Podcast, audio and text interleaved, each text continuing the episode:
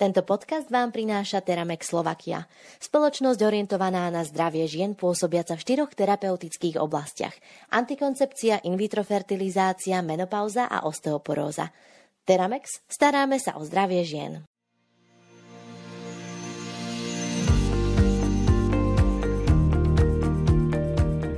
Zdravotníckí pracovníci už nemusia od začiatku apríla podpisovať zmluvu súvisiacu s vydaním elektronického preukazu zdravotníckého pracovníka. Rovnako sa zjednodušil proces prepustenia, ale i prijatia zamestnanca so zdravotným postihnutím. O týchto i ďalších legislatívnych zmenách sa budeme rozprávať s advokátom doktorom Ivanom Homeníkom z advokátskej kancelárie H&H Partners v aprílovom sumári, ktorý sme si pre vás pripravili. Lekári pediatri by mali spozornieť. Pribudla im totiž povinnosť oznamovať informácie o uzatvorených dohodách o poskytovaní zdravotnej starostlivosti týkajúcich sa novorodencov. Vítajte pri počúvaní.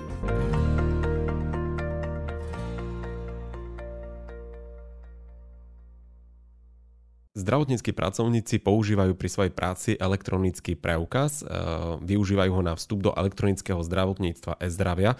Čo sa zmenilo v zákone o poskytovateľoch zdravotnej starostlivosti v súvislosti s týmto preukazom? Tak tá zmena na prvý pohľad je taká možno, že formálna, ale e, je to dobrá správa pre všetkých tých, ktorí e, vstupujú do systému, to znamená, že žiadajú o vydanie preukazu od NCZI, ako aj pre tých zdravotníckých pracovníkov, ktorí z nejakého dôvodu preukaz stratili alebo si ho zablokovali, jednoducho potrebujú vydať nový. Tá zmena spočíva v tom, že celý ten proces sa zjednodušil, to znamená už pri nových e, zdravotníckých pracovníkov, respektíve tých, ktorí ešte nemali vydaný zdravotnícky preukaz, nie je nutné, aby uzatvárali z NCZI zmluvu o vydaní zdravotníckého preukazu. Takže opäť toto môžeme považovať za takú ranu zbytočnej nejakej byrokracii a celý ten proces sa zjednodušil, je taký plynulejší a zbytočne nebude zdravotníckých pracovníkov zaťažovať. Od 1. apríla sa zmenilo tiež preukazovanie odbornej spôsobilosti niektorých zdravotníckých povolaní.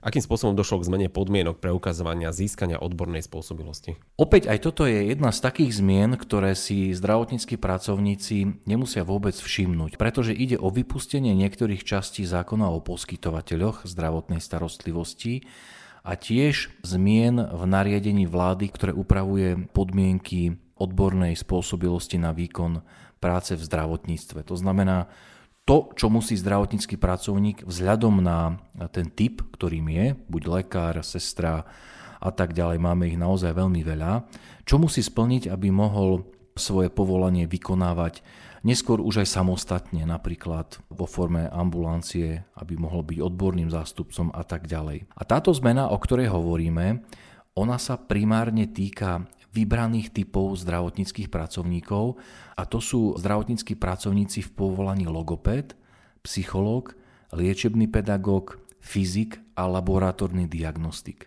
A tá zmena, tak ako som povedal, ona sa zdá taká, že blbosť. Akože v podstate vynechala sa jedna požiadavka, ktorá spočívala v tom, že tieto povolania na to, aby mohli pristúpiť k špecializačnej skúške, aby vlastne mohol celý ten priebeh tej špecializačnej prípravy fungovať, tak oni museli preukázať to, že majú odbornú spôsobilosť na výkon zdravotníckého povolania a to preukázalo takým špeciálnym osvedčením, ktoré získavali po absolvovaní prípravy na výkon zdravotníckého povolania.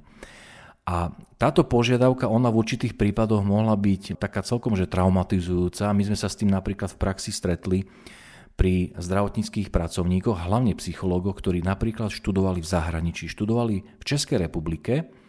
Tam sa začali pripravovať na absolvovaní špecializačnej skúške, napríklad v špecializácii klinický psychológ a v určitom bode sa presťahovali na Slovensko. A tu si už chceli ako keby to tú špecializačnú prípravu dokončiť, teda začali komunikovať s ministerstvom školstva, s ministerstvom zdravotníctva a táto požiadavka, ktorá bola teraz vypustená, častokrát bola ako veľkou bariérou, že oni mali problém preukázať, že splňajú všetky tie náležitosti na to, aby mohla byť u nich realizovaná špecializačná skúška, pretože v Českej republike napríklad táto požiadavka tej prípravy na výkon zdravotníckého povolania nebola zavedená.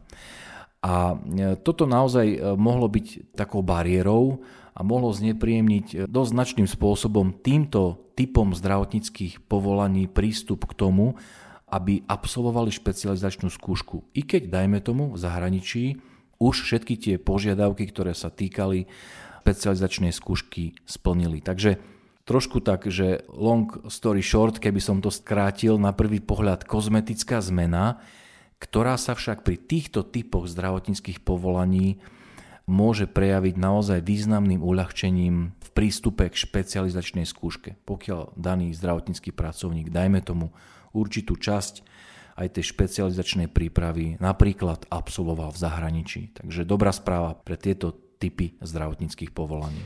Novelou zákonníka práce sa zmenili podmienky skončenia pracovného pomeru s občanom so zdravotným postihnutím. Ako to fungovalo doteraz? Čo bolo dôvodom tejto zmeny? A dá sa povedať, že sa zjednodušil proces prepustenia takéhoto zamestnanca? Najvýraznejšia zmena, ktorá sa objavila v zákonníku práce pri ukončovaní pracovného pomeru so zamestnancom, ktorý je ťažko zdravotne postihnutý, je v tom, že doteraz e, na to, aby mohol zamestnávateľ s takýmto zamestnancom ukončiť pracovný pomer výpovedou, musel žiadať o súhlas príslušný úrad práce. Táto podmienka toho predchádzajúceho súhlasu úradu práce ostáva, ale zmena spočíva vo veľmi takom významnom skrátení lehoty, v ktorej musí úrad práce reagovať.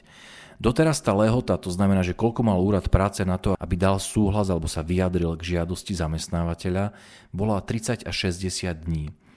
Po novom, od 1. apríla je táto lehota fixne daná na 7 dní, takže to je naozaj že obrovské zníženie alebo teda skrátenie toho času, e, s ktorým musel pôvodne zamestnávateľ počítať.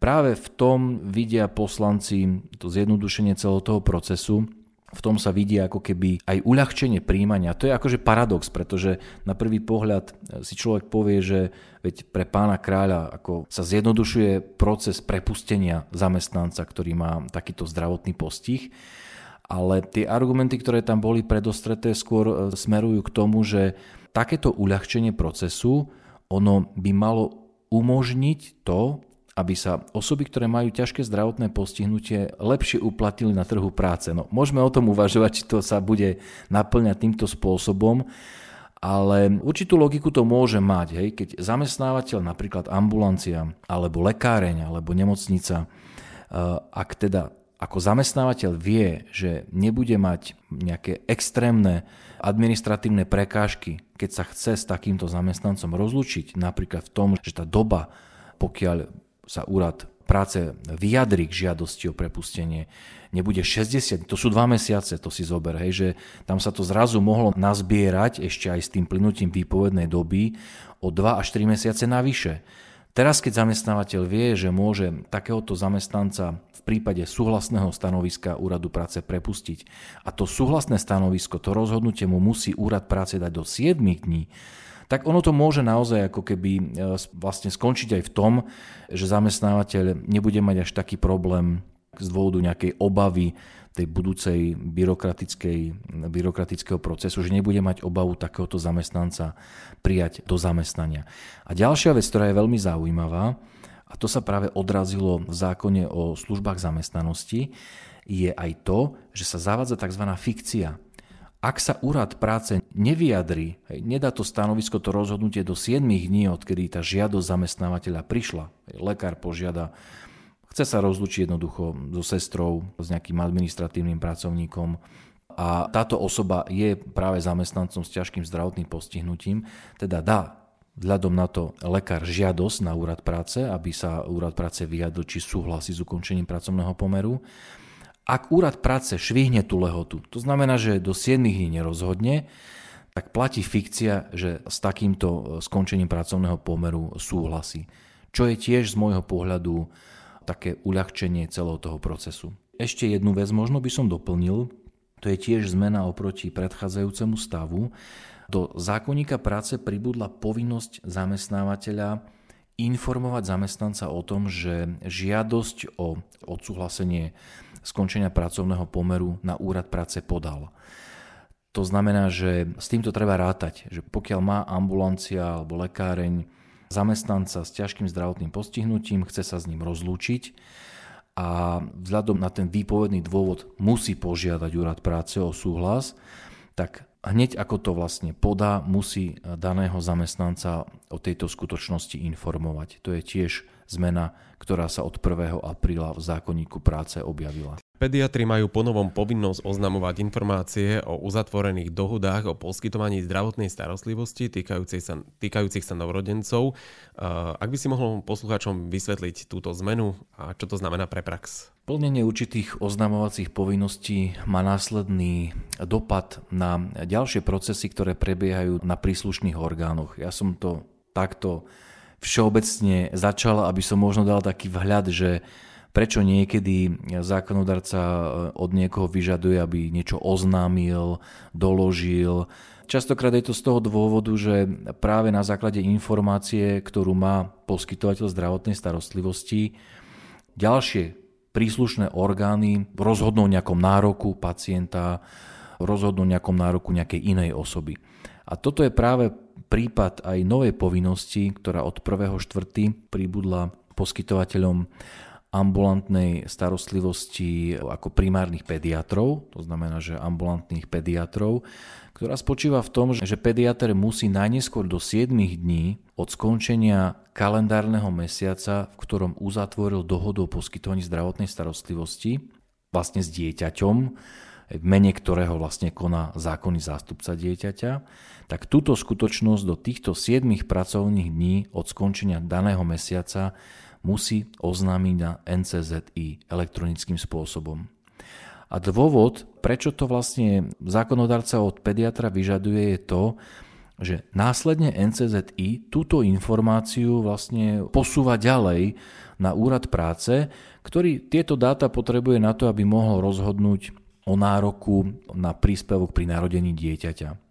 Takže nakoľko úrad práce sa tieto informácie sám od seba nevie dozvedieť, a keďže NCZI zhromažďuje mnohé informácie od poskytovateľov, ktorí sú vlastne do toho systému NCZI napojení, tak zákonodarca zvolil takýto režim, hej, že tú informáciu dáva pediatr do NCZI a keďže táto informácia je podstatná pre posúdenie nároku, ktorý už vykonáva úrad práce, nie NCZI, tak úrad práce si túto informáciu následne od NCZI získa a použije. Pre pediatra je podstatné vedieť aj to, že túto oznamovaciu povinnosť, keď nesplní, tak mu hrozí sankcia až do výšky 663 eur, o ktorej rozhoduje samozprávny kraj v územnom obvode, ktorého má ambulanciu zriadenú, kde vlastne tú zdravotnú starostlivosť poskytuje. A ešte je tam jedna taká dobrá vec, by som povedal pre poskytovateľov, a to je to, že v prípade, ak by túto lehotu nestihol, to znamená, že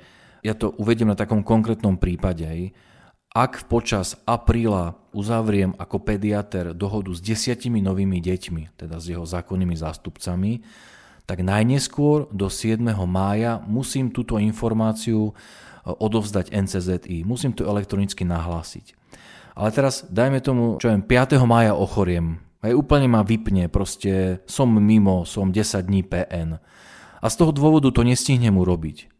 Tak toto môže byť ako objektívna prekážka, ktorá mi zabránila túto povinnosť splniť a pokiaľ by ma chcel samozprávny kraj sankcionovať, že som teda do tých 7 dní neoznámil tých nových 10 dohôd, tak ja by som sa mohol účinne brániť, že ja som to nestihol preto, lebo ja neviem, nemal som čas, nechcelo sa mi, alebo že nevedel som o takej povinnosti ale účinná obrana môže spočívať v tom, že preukážem, že som bol práce neschopný, nemal som jednoducho prístup počítaču k systému, nemal som prístup do e-zdravia.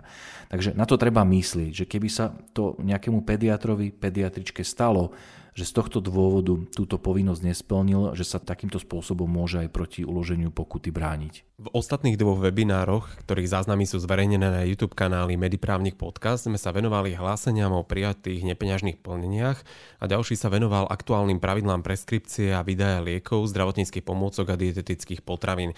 Čo všetko odznelo vo webinároch a prečo by si ich mali tí, ktorých ešte nevideli pozrieť? Dane sú téma, ktorá vie veľmi nudiť, ale vie vzbudiť aj vášne a práve takto sme sa pozerali na problematiku zrážkovej dane, ako aj hlásení na Národné centrum zdravotníckých informácií o tom, či zdravotnícky pracovník počas predchádzajúceho pol roka prijal peňažné alebo nepeňažné plnenie od, od nejakého subjektu farmaceutického trhu.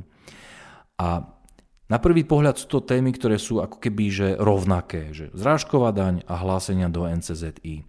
No a my sme sa na to pozreli tým spôsobom, že sme to sa snažili rozdeliť a vysvetliť, aký je medzi tým rozdiel, aby zdravotníckí pracovníci rozumeli, prečo raz za rok napríklad, zvyčajne sa to stáva teda niekedy začiatkom januára, im farmaceutické firmy posielajú oznámenia o tom, aké nepeňažné plnenia im poskytli Aký je rozdiel medzi týmto režimom? A aký je rozdiel medzi tým, keď sa ako lekár alebo sestra alebo nejaký iný zdravotnícky pracovník nájdu v zoznamoch, e, ktoré vedie Národné centrum zdravotníckých informácií a zverejňuje každý pol rok.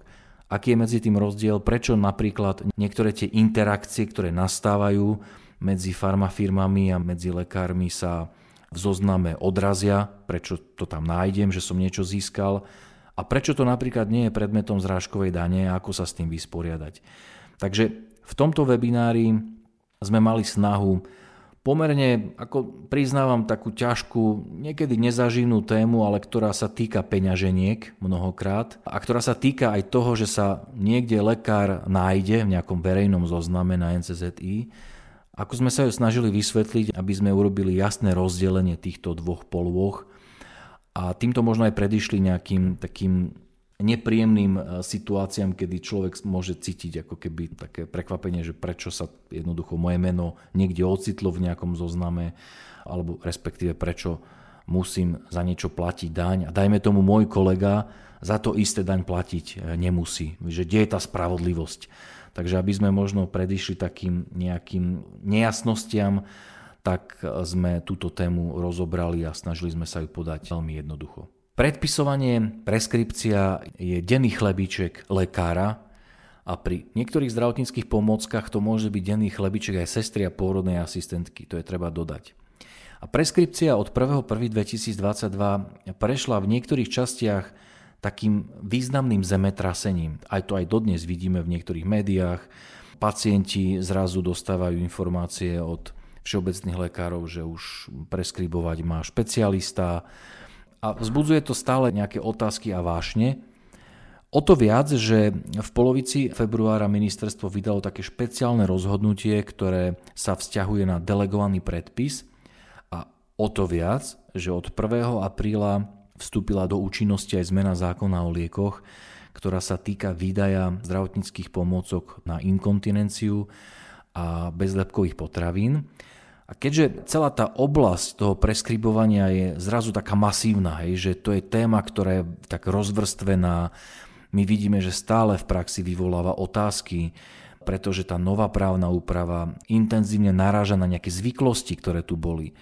Aj preto, že zákon o liekoch používa nové pojmy, ktoré odborná prax ešte tak nestihla absorbovať, že ešte stále ako keby to nejde nám dobre na jazyk, tie pojmy, ktoré zákon o liekoch má.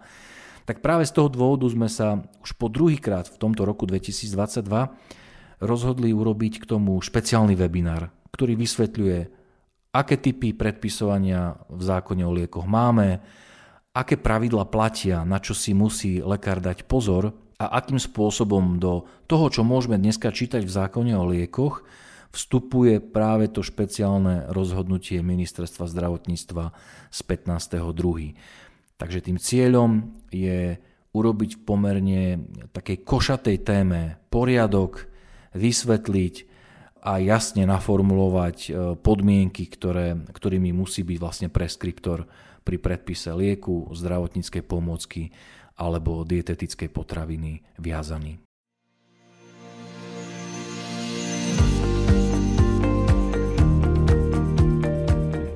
Z aprílového sumára legislatívnych zmien pre lekárov a lekárnikov je to všetko. Všetky články, o ktorých sme dnes hovorili, nájdete zosumarizované v našom mesačnom newsletteri. Ak by ste ho chceli odoberať, stačí, ak si u nás na stránke mediprávnik.sk vytvoríte bezplatný užívateľský účet a newsletter dostanete každý mesiac do svojej e-mailovej schránky. Ďalšie zmeny, ktoré sa týkajú vašej ambulancie alebo lekárne vám ponúkneme o mesiac. Každý pondelok si môžete vypočuť nový podcast na medicínsko-právnu tému. Všetky časti nájdete na platformách Spotify, Podbean, Apple Podcast, Google Podcast a YouTube kanály Mediprávnik Podcast. Majte sa krásne.